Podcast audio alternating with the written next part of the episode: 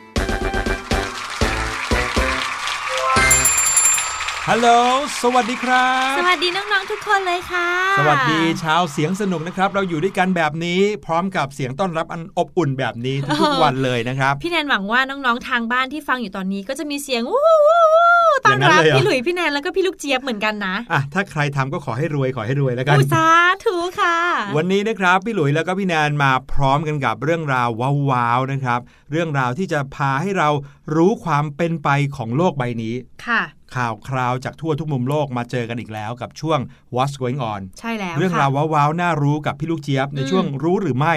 และปิดท้ายกันที่เรื่องของวิชาเรียนในห้องเรียนค่ะที่ฟังกันแบบไม่เบื่อฟังกันแบบชิวๆกับห้องเรียนสายชิวนะครับเผลอแป๊บเดียวอยู่ด้วยกันมาเนี่ยนับจากปี 2563 มาอย่างเดียวนะอืมก็จะหมด 9 เดือนแล้ว โอ้โห เร็วมาก 1 ปีผ่านไปเร็วมากนะครับอืม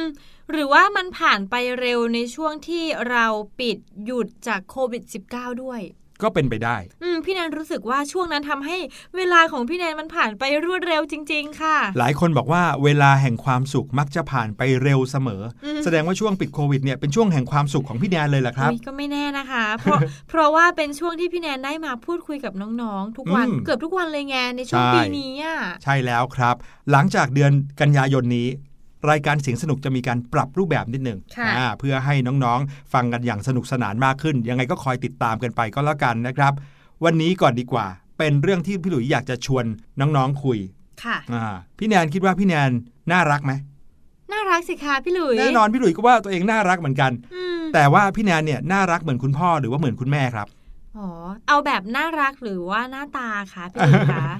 แบบไหนก็ได้ คิดว่าตอนตัวเองเหมือนเด็กๆคุณพ่อหรือคุณแม่มากตกอนว่ากันเด็กๆมีคนบอกว่าพี่แนนอะเหมือนคุณพ่อครับ แต่พอโตขึ้นมาแล้วในช่วงมหาวิทยาลัยค่ะ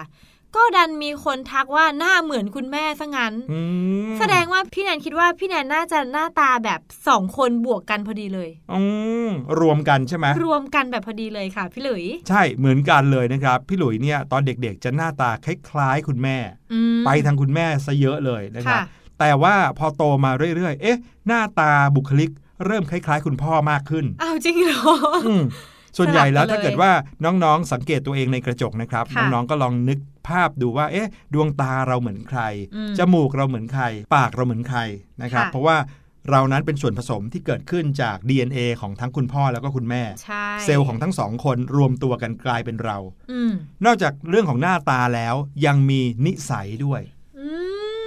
ตัวเราแล้วก็พี่น้องของเราเนี่ยลองสืบดูกันไปเรื่อย ๆ นะครับ น้องๆจะสังเกตว่าจะมีนิสัยที่เหมือนกันกับผู้ใหญ่ในบ้านค่ะบางทีก็ชอบเล่นกีฬาเหมือนคุณพ่อออืมบางคนอาจจะเจ้าระเบียบชอบจัดของในบ้านเหมือนคุณแม่อืมแต่บางคนไม่เหมือนทั้งคุณพ่อคุณแม่เลย ไปเหมือนคุณยายอ๋อ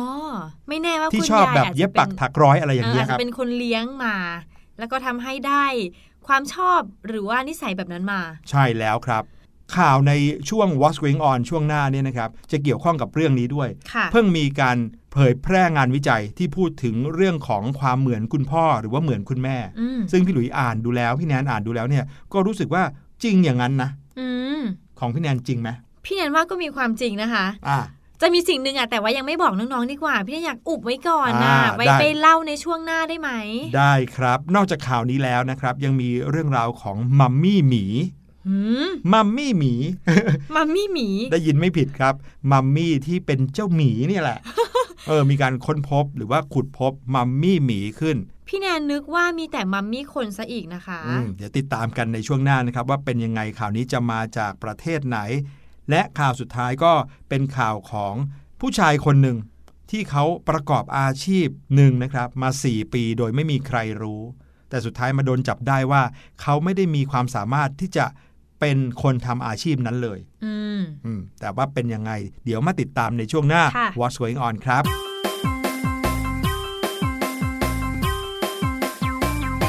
มันเป็นเรื่องด่วนต้องทำทันที มันเป็นเรื่องด่วนต้องทำเดี๋ยวนี้ ต้องทำเดี๋ยวนี้ด่วนกระดาษมันเยอะก็เธอชอบทิ้ง ขวดแก้วมันเยอะก็เธ อบใช้ โลหะก็เยอะ พลาสติกก็แย่แย่แน่แน่บอกว่าแย่แน่แน่แย่แน่แน่ฉันบอกว่าแย่แน่แน่ถ้าเราไม่แย่ก่อนทิ้งทุกสิ่ง จะเป็นขยะกองโต แยกแยกแยกแยกก่อนทิ้งมีหลายสิ่งที่ยังดี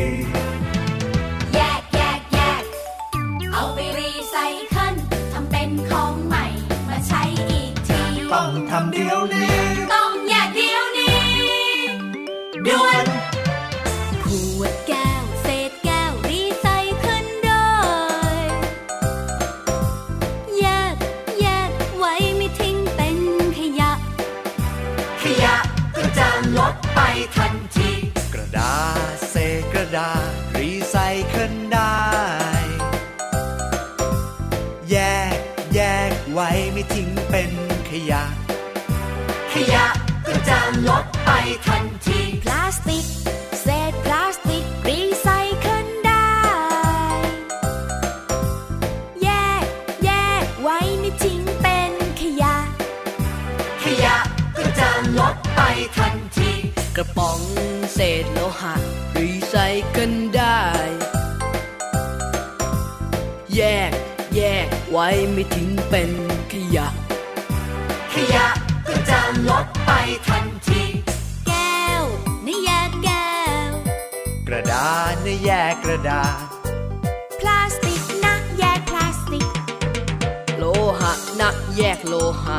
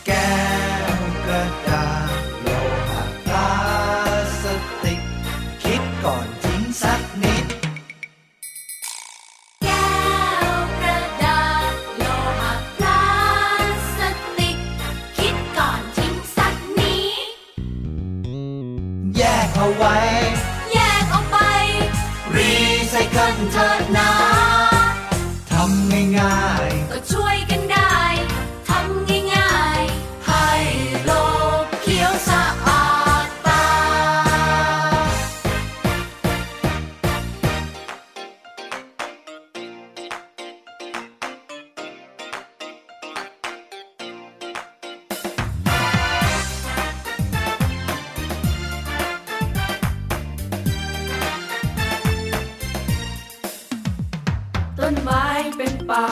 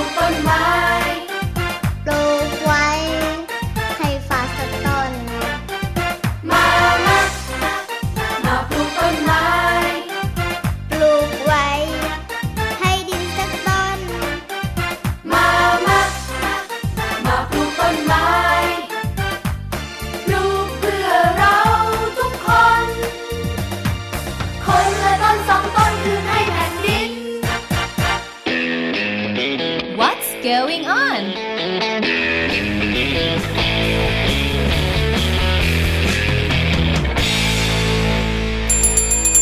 มาถึงช่วงแรกของรายการเสียงสนุกนะครับ What's Going On ที่เราจะมาอัปเดตข่าวจากทั่วทุกมุมโลกกัน เมื่อกี้นี้เกริ่นกันไว้ยาวเลย เกี่ยวกับเรื่องราวของความเหมือนคุณพ่อความเหมือนคุณแม่ มีผลวิจัยนะครับที่เกิดขึ้นในประเทศสเปน เขาศึกษาความสัมพันธ์ระหว่างพันธุกรรม กับสติปัญญาของเด็ก ซึ่งผลลัพธ์ออกมานะครับค่อนข้างมีความน่าสนใจมากเลยค่ะงานวิจัยนี้ค่ะ เขาได้พบว่าสติปัญญาคือสิ่งที่เราได้รับการสืบทอดมาจากคุณแม่ค่ะ โดยระบุว่า 40-60%ของระดับสติปัญญาในเด็กนะคะ เป็นผลมาจากพันธุกรรมที่พวกเขาได้รับมาจากมารดาหรือว่าคุณแม่นั่นเองอเดี๋ยวนะครับ ขอแปลไทยเป็นไทยให้ง่ายขึ้นนิดนึง ก็คือว่า งานวิจัยจากประเทศสเปนนี้บอกว่า เด็กจะมีความฉลาดมากหรือน้อย สติปัญญาจะดีหรือไม่ดี ขึ้นอยู่กับคุณแม่เหรอครับ ประมาณนั้นเลยค่ะพี่หลุยอืมคุณโรเบิร์ตนะคะหนึ่งในทีมวิจัยเขาได้บอกว่า ยีนที่เกี่ยวข้องกับเรื่องราวของสติปัญญา จะพบได้ในโครโมโซม X ค่ะ ที่มาจากฝั่งคุณแม่ เพราะฉะนั้นถ้าเด็กที่ได้รับยีนในส่วนนี้เยอะ ก็จะส่งผลต่อระดับสติปัญญาของพวกเขานั่นเอง โดยนักวิจัยก็ได้บอกว่าเด็กแรกเกิดที่มียีนของฝั่งคุณแม่เป็นหลักนะคะ พวกเขาจะมีลักษณะศีรษะหรือว่าหัวเนี่ยใหญ่และตัวเล็กกว่า แต่ถ้าเด็กแรกเกิดค่ะ มียีนฝั่งคุณพ่อเป็นหลักนะคะ พวกเขาจะมีศีรษะที่เล็กแต่ว่าร่างกายใหญ่ค่ะ อ๋อเหรอ อืม อย่างนี้ถ้าอยากจะรู้ว่าเขาได้ยีนหรือว่าเซลล์จากฝั่งพ่อหรือแม่มามากกว่ากัน ก็ดูได้ตั้งแต่ตอนแรกเกิดเลยเหรอ จริงค่ะ แต่ถ้าดูตอนโตแล้วนะ พี่แนนวินิจฉัยตัวเองนะคะ พี่แนนเหมือนจะได้ยีนฝั่งคุณพ่อมากกว่าอืมเพราะว่าหัวของพี่แนนอะศีรษะของพี่แนนเล็กกว่าตัว ครับ อืมซึ่งในหลาย ๆ การศึกษานะคะยังพบอีกว่า แม่ถือเป็นตัวแปรสำคัญที่จะส่งผลต่อการพัฒนาระดับสติปัญญาของเด็กด้วยค่ะ นอกเหนือจากเรื่องพันธุกรรมแล้ว ยังมีเรื่องของความสัมพันธ์เข้ามาเกี่ยวข้องด้วยอืมพูดง่าย ๆ ก็คือถ้าคุณแม่ยิ่งสนิทกับคุณลูกมากเท่าไหร่ เด็กก็จะยิ่งสามารถใช้สติปัญญาในการจัดการ การคิดแก้ไขปัญหาต่างๆ ได้ดียิ่งขึ้นค่ะ แล้วก็ลดความวิตกกังวล หรือความไม่พอใจของเด็กๆลงด้วยค่ะแต่ว่าถึงอย่างนั้นก็ตามค่ะ นักวิจัยก็ยังย้ำว่าสติปัญญาไม่ใช่สิ่งที่ได้รับจากแม่มาเต็มร้อยเปอร์เซ็นต์ทั้งนี้นะมันก็ยังขึ้นอยู่กับ สิ่งแวดล้อม บุคลิกภาพส่วนตัว รวมไปถึงสิ่งที่เข้ามากระตุ้นเด็กแต่ละคนที่แตกต่างกันไปด้วยค่ะ ครับผมฟังแล้วเนี่ยนะฮะรู้สึกเหมือนกับว่าคุณพ่อไม่ค่อยมีบทบาทเลยใช่ไหม แต่ความจริงแล้วฝั่งคุณพ่ออย่าเพิ่งน้อยใจไปนะครับค่ะเพราะว่านักวิจัยเขาบอกว่า ยีนที่เด็กจะได้รับจากคนเป็นพ่อนั้น ก็คือยีนที่มีความเกี่ยวข้องกับทักษะการเอาชีวิตรอดครับอืมก็คือยีนจากคนเป็นพ่อถือว่ามีบทบาทสำคัญเลยเกี่ยวกับ เรื่องของความหิว ความต้องการ แถมยังมีผลต่อการเรียนรู้ความเข้าใจต่อสังคมโดยรอบด้วยค่ะนั่นแปลว่าเด็กๆ จะปรับตัวต่อสังคม หรือว่าปรับตัวได้ดีแค่ไหนตอนที่โตมาขึ้นอยู่กับความสามารถของคนเป็นพ่ออืมอนี่นักวิจัยเขาบอกว่าถ้าเด็กที่มียีนของพ่อเป็นหลัก พวกเขาก็จะมีทักษะ การเอาชีวิตรอดในสังคมที่มีการเปลี่ยนแปลงในทุกวันได้เป็นอย่างดี นี่ก็แปลว่า คุณพ่อเองก็มีบทบาทเหมือนกันนะอืมไม่ใช่ว่าสติปัญญาจะมาจากฝั่งของคุณแม่อย่างเดียว เพราะว่าทักษะในการเอาชีวิตรอดเนี่ยก็เป็นสติปัญญาอย่างหนึ่งเหมือนกันนะครับก็จริงค่ะที่พี่หลุยพูดว่ายีนเมื่อกี้เนี้ยยีนต่างๆ ยีนคุณพ่อยีนคุณแม่ ไม่ใช่กางเกงยีนนะยีนเนี่ยก็คือสารพันธุกรรมครับ ก็คือเซลล์ที่มาจากฝั่งพ่อและฝั่งแม่นี่เอง สารตั้งต้นที่ทำให้เกิดเราขึ้นมา ถูกต้องครับ แต่ท้ายที่สุดแล้วนักวิจัยเขาก็อธิบายว่าสติปัญญาที่เด็กๆ ได้รับสืบทอดมาจากคุณแม่เนี่ยก็จะมีผลเพียงแค่ในช่วงแรก ๆ ของชีวิตเท่านั้นอืมแต่ว่าหลังจากนั้นนะฮะก็ยังมีปัจจัยอื่นๆ เข้ามาที่มีส่วนสำคัญต่อการพัฒนาเรื่องสติปัญญาด้วยค่ะก็ถ้าเกิดว่าเด็กๆ ได้รับการกระตุ้นให้คิดเยอะๆ ได้ทำกิจกรรมมากอืมๆตรงเนี้ยก็จะพัฒนาสติปัญญาของพวกเขาใช่น้องๆ ที่ฟังอยู่ตอนนี้สังเกตเห็นได้เลยนะครับว่าถ้าเราได้มีโอกาสลองทำอะไรเยอะค่ะๆ เช่นคุณแม่พาไป พิพิธภัณฑ์เด็กบ่อยค่ะ ๆ พิพิธภัณฑ์บ่อยๆ หรือว่าไปทำกิจกรรมนอกบ้านเยอะอืม ๆ ก็จะทำให้เราเนี่ยมีทักษะในการคิดการแก้ปัญหาอะไรได้มากได้เร็วขึ้นด้วย ใช่ค่ะ เพราะฉะนั้นนะครับเราจึงไม่ควรที่จะหยุดการเรียนรู้นะครับ อืม เจออะไรยากๆ ให้วิ่งเข้าหาเลยนะครับโอ้วิ่งเพื่อเข้าจะได้หาเลยใช่ไหมจะได้พุ่งมีชนความเลยท้าทายใหม่ ๆ ขึ้นมาครับ ใช่ค่ะแล้วเราก็จะได้ฉลาดขึ้นเก่งขึ้น มีสติปัญญาที่ดีมากขึ้น ร่างกายเราก็พัฒนาความคิดเราก็พัฒนาด้วย เพราะฉะนั้นอย่ากกลัวอะไรยากๆนะครับน้องข่าวต่อไปค่ะน้องๆ เป็นเรื่องราวของมัมมี่มัมมี่แต่ว่าไม่ใช่มัมมี่คน ที่พี่หลุยบอกก็คือมัมมี่หมีๆใช่แล้วแปคลกรับมากเลยหมีพี่ตัวไม่เคยนี้เห็นเป็นมัมมี่ครับ แต่ว่าไม่ได้เป็นมัมมี่แบบที่เรานึกภาพออกนะ ที่เอาผ้ามาพันรอบตัวแบบนั้นอืมเป็นผีอืมมัมมี่ไม่ใช่นะครับ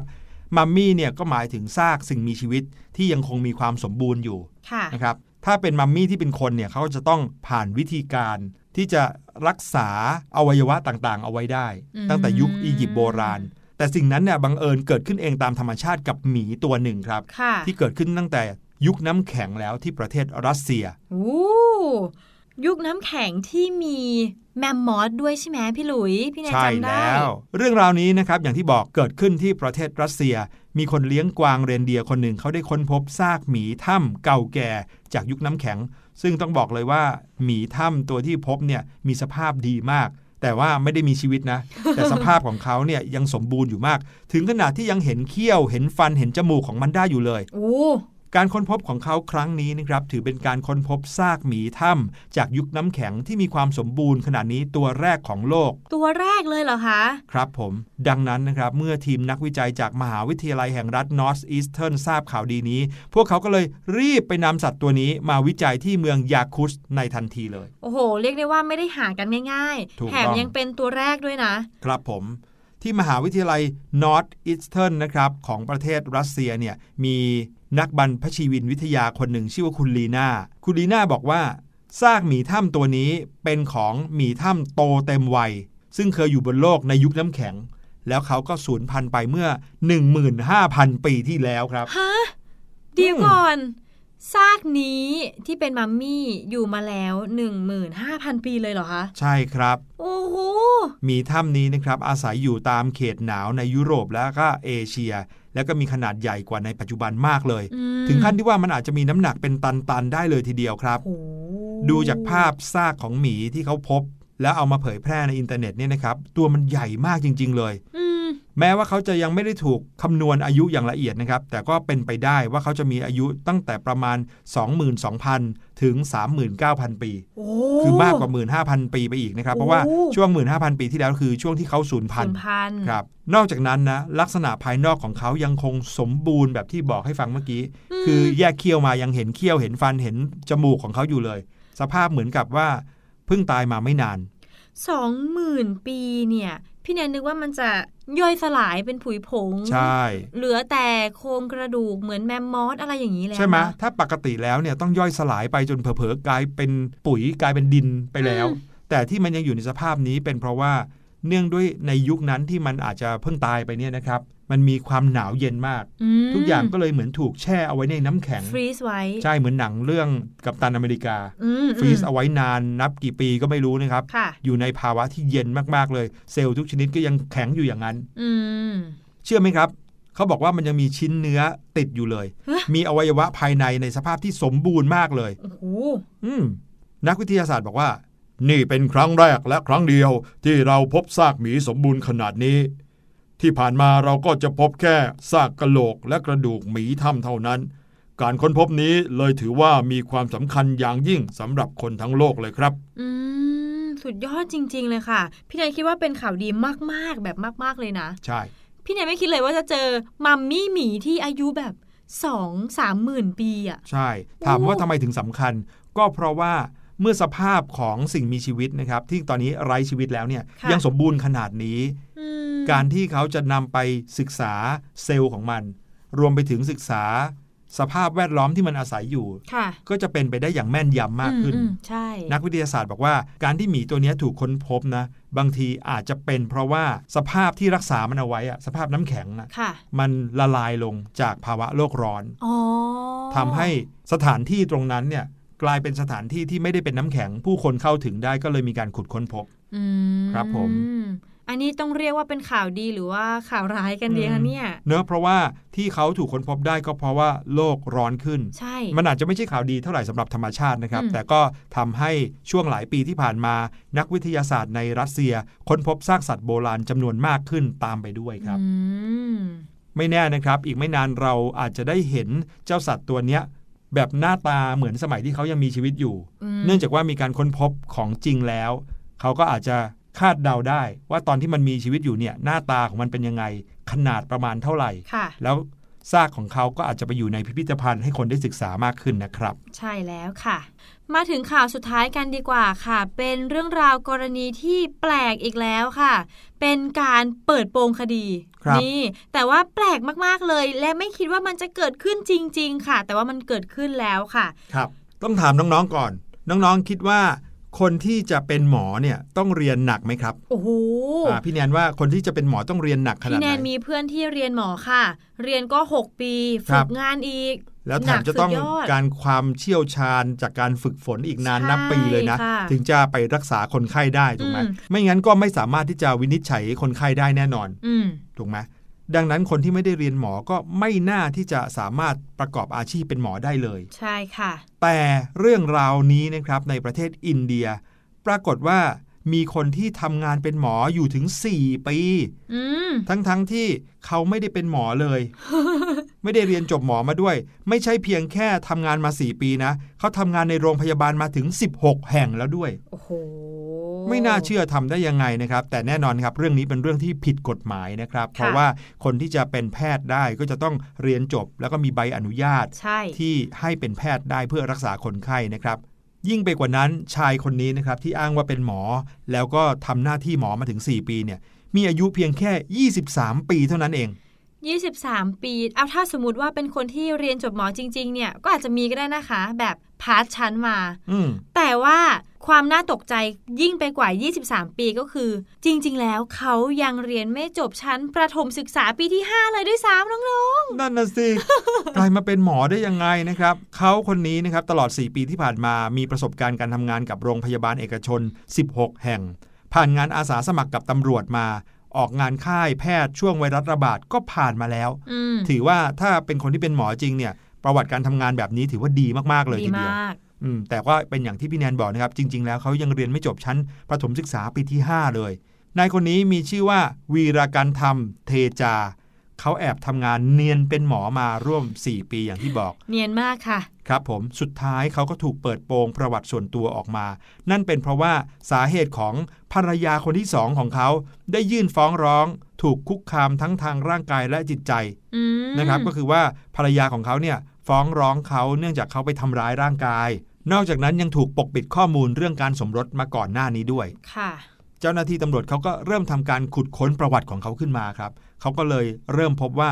นายวีราการทำคนนี้เนี่ยมีประวัติโกหกหลอกลวงเต็มไปหมดเลย อืม มีคดีเก่าที่ยังคงติดตัวอยู่ ไม่ว่าจะเป็นการเรียกเก็บเงิน ค่ะ หรือช่อโกงต่างๆ สวมรอยเป็นเจ้าหน้าที่รัฐ ก็เคยทำมาแล้ว โอ้โห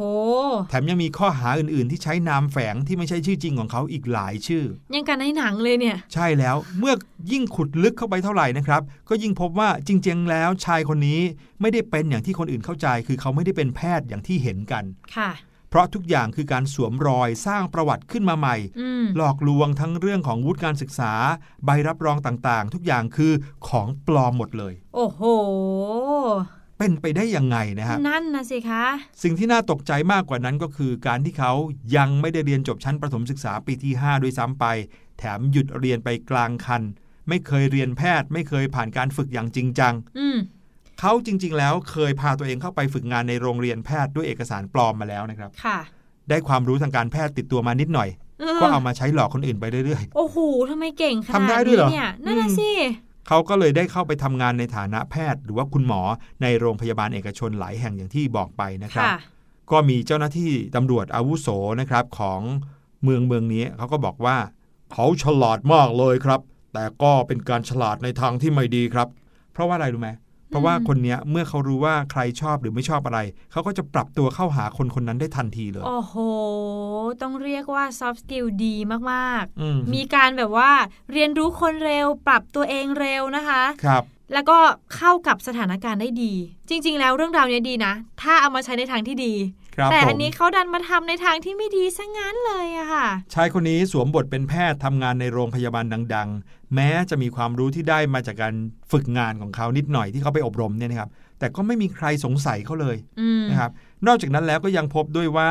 ก่อนหน้านั้นเนี่ยชีวิตของเขาต้องเร่ร่อนออกจากบ้านตั้งแต่อายุ 8 ขวบค่ะเนื่องจากถูกแม่เลี้ยงเนี่ยทำอันตรายกับร่างกาย เขาก็ออกไปตามเมืองใหญ่ ๆ ด้วยการไปขายน้ำขายขนมบนรถไฟเพื่อเลี้ยงชีพตัวเองอืมจนเขาได้พบกับแพทย์คนหนึ่ง และเขาก็อ้างว่าตัวเขานั้นเป็นเด็กกำพร้านะครับ ก็เลยทำให้แพทย์คนนั้นเห็นใจแล้วก็ให้ความช่วยเหลือเขาค่ะไม่ว่าจะให้ที่พักให้ทุนในการไปต่อชีวิตรวมถึงช่วยทำเอกสารสำคัญสคัญๆต่างๆ ให้เขามากมายเลย เอกสารนี่หมายถึงเอกสารปลอมใช่ไหมเอ๊ะพี่หลุยไม่ใช่ครับ คือหมายว่าคุณหมอคนเนี้ยที่เอ็นดูเขานะครับค่ะก็พาเขาไปทำเอกสารประจำตัว เช่นเด็กคนหนึงก็ต้องมีใบเกิดอ๋อต้องมีบัตรประชาชนอะไรเอกเงี้ยสารจริง ใช่ครับ เมื่อเขาได้รับรู้ว่าอาชีพคุณหมอเนี่ยสามารถสร้างประโยชน์ได้ทั้งในแง่สังคมและในแง่เงินทอง นายวีรกันทำคนนี้ก็เลย ฉวยโอกาสใช้นามสกุลของแพทย์ที่ช่วยเหลือเขา อะไรเนี่ยเขาอ่าอุตส่าห์ช่วยเหลือเรา ใช่ก็ไปขอใช้นามสกุลเขาโดยไม่บอกเจ้าของด้วยนะครับอืมทำการสร้างเอกสารปลอมประวัติการศึกษาขึ้นมา ซื้อใบปริญญาด้านแพทยศาสตร์และศัลยกรรมมาด้วยอืมนะครับไปซื้อมาโดยทุจริตนี่แหละนะครับค่ะจนสามารถเข้าไปฝึกงานในวิทยาลัยแพทย์ แล้วก็สวมรอยเป็นแพทย์ตั้งแต่นั้นเป็นต้นมาอืไม่น่าเชื่อนะฮะจริงค่ะ มีอยู่ช่วงหนึ่งนะครับที่เขาเริ่มทำงานเป็นแพทย์แบบปลอมๆเนี่ยก็ถูกตำรวจจับในเมืองบังกาลอ จากการแอบอ้างเป็นเจ้าหน้าที่ตำรวจเอ้านำรถตำรวจมาใช้ด้วยการอ้างว่าเป็นลูกชายของตำรวจระดับสูง โอ้โห แต่เชื่อไหมการถูกจับครั้งนั้น เขาก็สามารถแก้ตัวจนพ้นผิดมาได้ โอ้โห เก่งอืมมากนะเนี่ย แหมไม่อยากจะชื่นชมเลยอืมเพราะว่าเก่งในทางที่ไม่ค่อยดีเท่าไหร่โอ้ใช่ค่ะ ทางตำรวจนะครับเขาก็คาดว่าอายุที่แท้จริงของนายวีรกันธรรมคนนี้น่าจะ มากกว่า 23 ปีอืมจากที่เขาระบุเอาไว้ในเอกสารปลอมค่ะเพราะว่าโดยที่ผ่านมาตลอด 4 ปีเนี่ยเขาทำการรักษาผู้ป่วยไปแล้ว หลายรายรวมถึงผู้ป่วยโควิด -19 เขาก็รักษามาแล้ว โอ้โห หายหรือเปล่าเนี่ย รักษานั่นน่ะสิให้ครับหายหรือว่ายังไงต่อดีคะครับผมแล้วก็มีการจับกลุ่มนะครับนายวีรกันธรรมคนนี้ การจับกลุ่มนี้ก็ขยายผลไปอีก นะครับอืมไปจนถึงผู้ที่ให้ความช่วยเหลือ แล้วก็เกี่ยวข้องในการออกเอกสารปลอมให้กับเขาด้วย แน่นอนค่ะ เพราะว่าถ้าคนที่ออกเอกสารปลอมให้เขา รู้ว่าคนเนี้ยไม่ได้มีความรู้หรือว่า ไม่ได้มีฝีมือในการรักษา แล้วไปทำให้คนไข้เขาอาการแย่ลงหรือว่าครับรักษาไม่ได้ ก็ต้องมีความผิด ก็ต้องมีความผิดสิคะแล้วซึ่งเป็นใช่เรื่องที่ไม่ดีมาก ๆเลยค่ะ เรื่องราวนี้ถือเป็นเรื่องราวที่น่าประหลาดใจมาก ๆ เลยค่ะนะครับที่คนคนหนึ่งสามารถที่จะสร้างประวัติปลอมตัวเองได้ขนาดนี้ แล้วก็ยังไปรักษาผู้ป่วยด้วย ทั้งๆทที่ไม่ได้เรียนจบในสาขาแพทย์หรือว่าคุณหมอมาเลย จริงค่ะ จะบอกว่าเรื่องนี้เคยเกิดขึ้นมาในอดีตนะครับ จนเอามาทำเป็นภาพยนตร์แล้วด้วยหืมเมื่อก่อนมีหนังชื่อเรื่องว่า Catch Me If You Can อ๋อเป็นเรื่องราวของชายคนหนึ่งที่ชื่อว่าแฟรงค์อาบาเนลค่ะคนนี้เนี่ยก็ทำเหมือนกับนายวีรกันทำคนนี้เลยนะครับอืมก็คือแสดงตัวเองว่าเป็นหมอ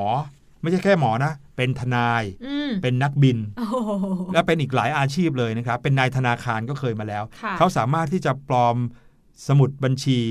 รวมถึงปลอมใบฝากเงิน เพื่อให้ผู้คนนี่นะครับ เขียนใบฝากเงินแล้วเอาเงินเข้าบัญชีเขาอืไม่รู้ทำได้ไงนะครับโอ้แล้วเขาก็สุดท้ายนะครับแฟรงค์อาบาเนลคนนี้ก็ถูกจับ แล้วก็เข้าไปอยู่ในคุก พอเขาออกจากคุกแบบพ้นโทษมาแล้วเนี่ยเขาก็ออกมาเป็นผู้เชี่ยวชาญในการให้ความรู้เรื่องของการจับผิด มิจฉาชีพต่างๆ โอ้โห ดีเลยค่ะ นี่ก็คือทั้งหมดในช่วง What's Going On ในวันนี้นะคะ เดี๋ยวให้น้อง ๆ ไปพักฟังเพลงกันก่อนค่ะ ช่วงหน้ารู้หรือไม่กับพี่ลูกเจี๊ยบ รอน้อง ๆ อยู่แล้วค่ะ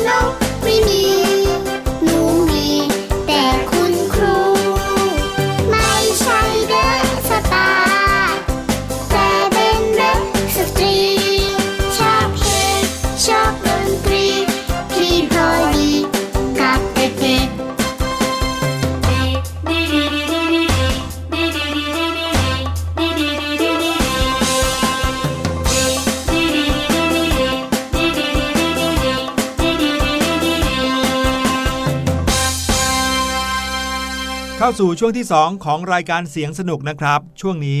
รู้หรือไม่ พี่ลูกเจี๊ยบก็อยู่กับน้องๆ ด้วยเรื่องราวว้าวๆที่เอามาฝากกันในแต่ละวันเนี่ยนะครับทำให้พี่หลุยแล้วก็พี่แนนก็ว้าวไปด้วย ค่ะ วันนี้เป็นเรื่องราวของใบพัดครับ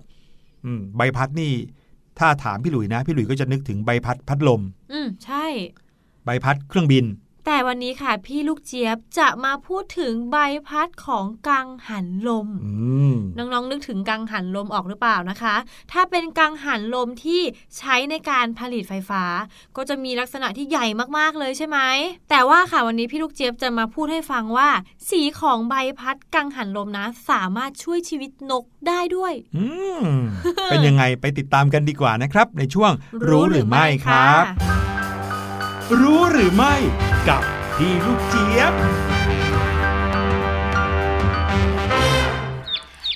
ก๊อกก๊อกก๊อกสวัสดีค่ะ ขอมาเจอน้องๆชาวเสียงสนุกหน่อยได้ไหมคะ ขอต้อนรับทุกคนเข้าสู่ช่วง รู้หรือไม่กับพี่ลูกเจี๊ยบนะคะ ตอนนี้ทุกคนกำลังเดินทางไปไหน หรือว่ากำลังทำอะไรอยู่เอ่ยถ้าเกิดว่ากำลังนั่งว่างๆฟังเสียงสนุกอย่างเดียวนะคะ วันนี้พี่ลูกเจี๊ยบขอพาทุกคนค่ะ ไปนั่งฟังเพลินๆกันที่ประเทศนอร์เวย์ดีกว่าค่ะ เพราะว่าที่นี่นะคะมีวิวที่สวยมากเลยแหละเป็นวิวของกังหันลมค่ะ ที่ผลิตพลังงานสะอาด ด้วยวิธีการแปลงลมให้กลายเป็นพลังงานไฟฟ้านั่นเองค่ะแต่ว่าเห็นสวยๆ แบบนี้เนี่ยก็มีเรื่องที่น่ากลัวเกิดขึ้นอยู่เหมือนกันนะคะเนี่ยน้องๆรู้หรือไม่คะว่า สีของใบพัดกังหันลมเนี่ยนะคะ มีผลต่ออัตราการตายของนกด้วยนะคะ เมื่อเราพูดถึงพลังงานสะอาดนะคะ สามารถมาได้จากหลายอย่างเลยเนาะยกตัวอย่างเช่น พลังงานน้ำค่ะ ที่พี่ลูกเจี๊ยบว่าเป็นพลังงานที่ใช้กันมานานมากเลยนะคะ แต่ว่าการที่เราจะใช้พลังงานจากน้ำได้เนี่ยเราก็ต้องสร้างเขื่อนใช่ไหมคะ และการสร้างเขื่อนเนี่ยนะคะ แน่นอนเลยก็จะมีผลกระทบต่อสิ่งแวดล้อมในวงกว้างเลย เพราะการที่เราจะสร้างเขื่อนได้เนี่ยมันต้องใช้พื้นที่เยอะมากๆเลยเนาะส่วนพลังงานความร้อนจากใต้พื้นดินค่ะ ที่ก็ถือว่าเป็นพลังงานที่สะอาดมากเลย แต่ก็ไม่ใช่ทุกคนบนโลกใบนี้นะคะ ที่จะสามารถเก็บเกี่ยวพลังงานแบบนี้มาใช้ได้ง่าย ๆ เพราะว่าต้องขึ้นอยู่กับภูมิประเทศของแต่ละที่ด้วยค่ะ ส่วนพลังงานแสงอาทิตย์นะคะ แม้ว่าดูแล้วเหมือนจะฮิตกันอยู่เหมือนกันนะ แต่ข้อเสียก็คือว่า ถ้ามีฟาร์มพลังงานแสงอาทิตย์ใกล้ ๆ กับบริเวณไหนเนี่ยนะคะตรงนั้นเนี่ยก็ร้อนตับแตกเหมือนกันเลยค่ะ ดังนั้นค่ะ พลังงานที่เรียกว่าเป็นมิตรต่อชุมชนมากที่สุดนะคะ ก็คือพลังงานลมนั่นเองค่ะ มีการทำสำรวจด้วยนะคะว่าประชาชนนะคะหรือว่าผู้คนเนี่ยจะรู้สึกโอเคที่สุดที่จะอยู่ใกล้กับฟาร์มพลังงานลม ถ้าเกิดว่าเลือกได้เปรียบเทียบระหว่างโรงไฟฟ้าหรือว่ารูปแบบฟาร์มของพลังงานอื่นๆนะคะ และจุดเด่นของฟาร์มพลังงานลมนะคะก็คือเจ้ากังหันลมใหญ่ๆค่ะ ที่ยกขึ้นไปสูงๆ จนลมพัด ให้ตัวกังหันเนี่ยมันหมุนติ้วๆนะคะ ไม่น่าเชื่อเลยเนาะแค่ทำกังหันแค่นี้นะคะ ก็สามารถที่จะเก็บเกี่ยวพลังงาน แล้วก็สร้างพลังงานได้แล้ว แต่แม้ว่ามนุษย์เราเนี่ยนะคะจะ happy กับเจ้ากังหันลมอันนี้มากเท่าไหร่นะคะ เพราะเจ้ากังหันลมอันนี้เนาะไม่อันตรายไม่ก่อให้เกิดความร้อนออกมานะคะ หรือแม้กระทั่งเงียบด้วยเสียงไม่ดังด้วยนะคะ ชุมชนเนี่ยเลยจะ happy มากๆเลยแต่มีอยู่สิ่งหนึ่งค่ะ ที่เขาเนี่ยไม่แฮปปี้แล้วก็ไม่ชอบเลยค่ะ นั่นก็คือนกนั่นเอง เพราะว่ามีการสำรวจออกมาค่ะว่า น้องนกเนี่ยนะคะ ตายเพราะบินไปชนกังหันลมที่คอยปั่นพลังงานให้มนุษย์เราเนี่ยแหละค่ะ ดังนั้นค่ะ พลังงานลมที่ดูเหมือนว่าจะไม่เป็นปัญหาสำหรับมนุษย์นั้น ก็เป็นปัญหาสำหรับนกค่ะ และสำหรับมนุษย์เราเนี่ยนะคะที่อยากจะอยู่ร่วมกันกับธรรมชาติ แล้วก็อยากจะให้สิ่งที่เราประดิษฐ์ขึ้นมาเนี่ยไม่ส่งผลกระทบต่อสิ่งแวดล้อม ข่าวการตายของนกจากกังหันลมแบบนี้เนี่ยนะคะ ก็เลยทำให้บรรดานักวิจัยที่ประเทศนอร์เวย์เนี่ยนะคะเขาพยายามหาวิธีให้นกเนี่ยตายน้อยลงค่ะ แล้วน้องๆรู้หรือไม่คะว่าบรรดานักวิจัยเนี่ยนะคะ เขาใช้เวลาในการสำรวจเรื่องนี้ไปกี่ปี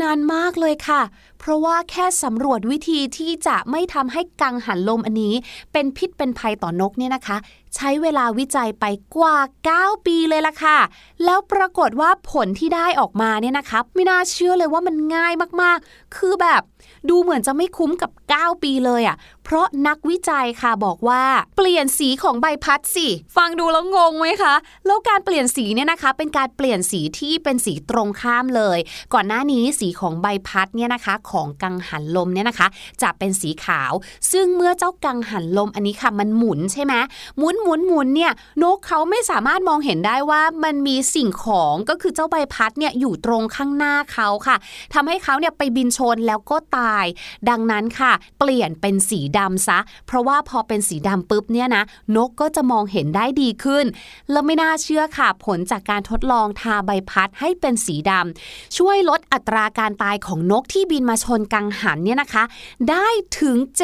70%เลยค่ะ เรียกว่าเป็นมาตรการลดการตายของบรรดานกที่ราคาถูกมากเลยนะคะ แต่ก็กว่าจะมาถึงตรงนี้ก็ใช้เวลาวิจัยกันไปถึง 9 ปีเนาะขอขอบคุณข้อมูลความรู้สนุกสนานดีๆ แบบนี้นะคะจากเว็บไซต์ Branding ด้วยค่ะ ส่วนวันนี้หมดเวลาของพี่ลูกเจี๊ยบแล้ว เจอกันใหม่ครั้งหน้า สวัสดีค่ะ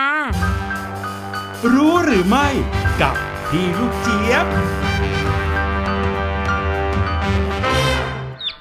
อืม จะว่าไปเนี่ยสายตาของนกก็คงไม่เหมือนสายตาของคนนะค่ะ หรืออย่าว่าแต่นกเลย ถ้าคนจะต้องเดินทางผ่านตรงที่มันเป็นใบพัดเนี่ยเผลอๆคนเองก็อาจจะถูกใบพัดฟาดเอาได้เหมือนอย่างนกเหมือนกัน ใช่นะครับ ก็ถือเป็นสิ่งที่มนุษย์เนี่ยคิดเผื่อสัตว์โลกที่ใช้ชีวิตอยู่ร่วมกันค่ะ ขอบคุณพี่ลูกเจี๊ยบมากๆเลยนะครับที่เอาเรื่องราวว้าวๆสนุกๆแบบนี้มาฝากกันทุกวันเลยครับ เดี๋ยวไปฟังเพลงกันต่อดีกว่า ช่วงหน้ากลับมาห้องเรียนสายชิว วันนี้พาน้องๆมารู้จักกับวัดพระแก้วครับ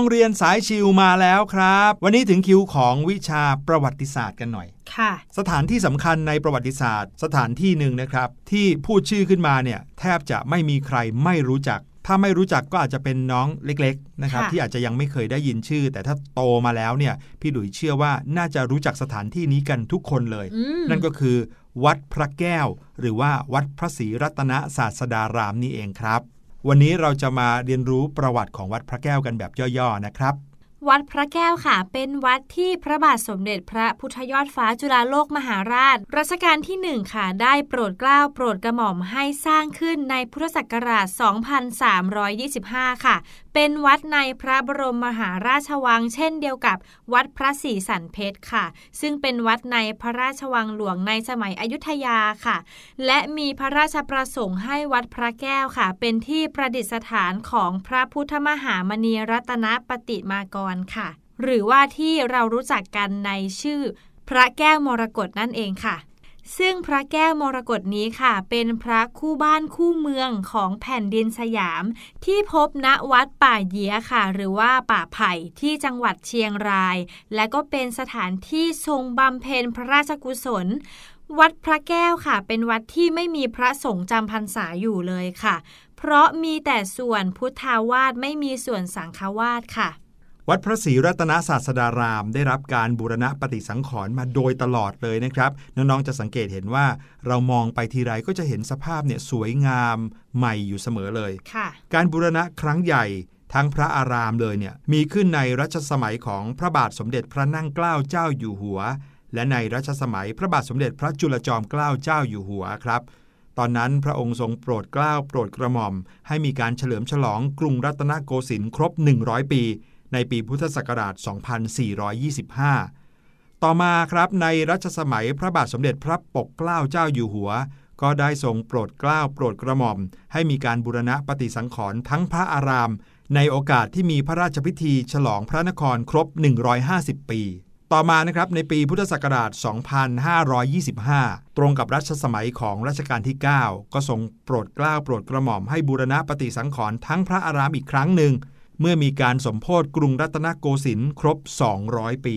ค่ะ ตอนนั้นก็มีสมเด็จพระเทพรัตนราชสุดาสยามบรมราชกุมารี หรือปัจจุบันก็คือสมเด็จพระกนิษฐาธิราชเจ้ากรมสมเด็จพระเทพรัตนราชสุดา เจ้าฟ้ามหาจักรีสิรินธรนะครับ ทรงเป็นองค์ประธานในการบูรณะในปีนั้น ค่ะ วัดพระศรีรัตนศาสดาราม หรือว่าวัดพระแก้ว ถือว่าเป็นวัดที่สำคัญ และก็เป็นที่เชิดหน้าชูตาของบ้านเมืองนะครับ นอกจากนั้นก็ยังเป็นแหล่งท่องเที่ยวที่สำคัญของประเทศไทยอีกด้วย ใช่ค่ะ พี่หลุยแอบกระซิบน้องๆนะครับว่า ทุกวันนี้เนี่ยที่วัดพระแก้วหรือว่าวัดพระศรีรัตนศาสดารามเนี่ยเปิดให้คนทั่วไปได้เข้าไปเยี่ยมชมแล้ว จริง ๆ แล้วก็เคยเปิดมาโดยตลอดอยู่แล้วนะครับค่ะแต่พอช่วงโควิด -19 ระบาดเนี่ยก็ปิดไป แต่วันนี้เนี่ยที่กลับมาเปิดใหม่เนี่ยนะครับสิ่งที่แตกต่างกันก็คือ สมัยก่อนที่เขาจะปิดโควิดเนี่ยคนเข้าไปเที่ยวในวัดพระแก้วแน่นมากๆโอ้เยอะเพราะว่ามากๆเลยทัวร์จากต่างประเทศนะครับคนจีนคนไต้หวันคนเกาหลี เวลามาเที่ยวเมืองไทยเนี่ยรถทัวร์จะต้องพามาจอด แล้วก็ลงไปเที่ยวที่วัดพระแก้ว ถือเป็นจุดสำคัญที่จะต้องมาเลยใช่นั่นเลยทำให้ภายในวัดพระแก้วเนี่ยคนแน่นจริงอืมๆแต่ทุกวันนี้นะครับน้องๆ พี่หลุยอยากจะกระซิบให้น้องๆเนี่ยชวนคุณพ่อคุณแม่ ไปเที่ยววัดพระแก้วกันเลยค่ะเพราะว่าคนน้อยจริงอืมๆเดินเยี่ยมชมเนี่ยสวยงามมากๆ ถ่ายรูปออกมานะ สวยมากๆจริง ๆ ถ่ายแบบไม่ติดคนอื่นใช่ไหมคะใช่ แถมยังได้เห็น ความงดงามของวัดพระแก้วเนี่ยอย่างเต็มตาด้วยนะครับอืมจริงค่ะ ไว้พี่แนนไปบ้างดีกว่า พี่หลุยอยากไปด้วยไหมคะ ดีครับ เอาไว้นัดไปด้วยกันเลย ไปพร้อมน้องๆเลย ดีเลยใครค่ะอยากไปเมื่อไหร่ก็ส่งกระแสจิตมาเรียกพวกเราด้วยเอาละครับ วันนี้รายการเสียงสนุกหมดเวลาลงเรียบร้อยแล้ว พบกันได้ใหม่นะครับ พี่หลุยพี่แนนพี่ลูกเจี๊ยบรอน้องๆอยู่ทุกเวลาที่คิดถึงกัน วันนี้ลาไปก่อนแล้ว สวัสดีครับ สบัดจินตนาการสนุกกับเสียงเสริมสร้างความรู้ในรายการ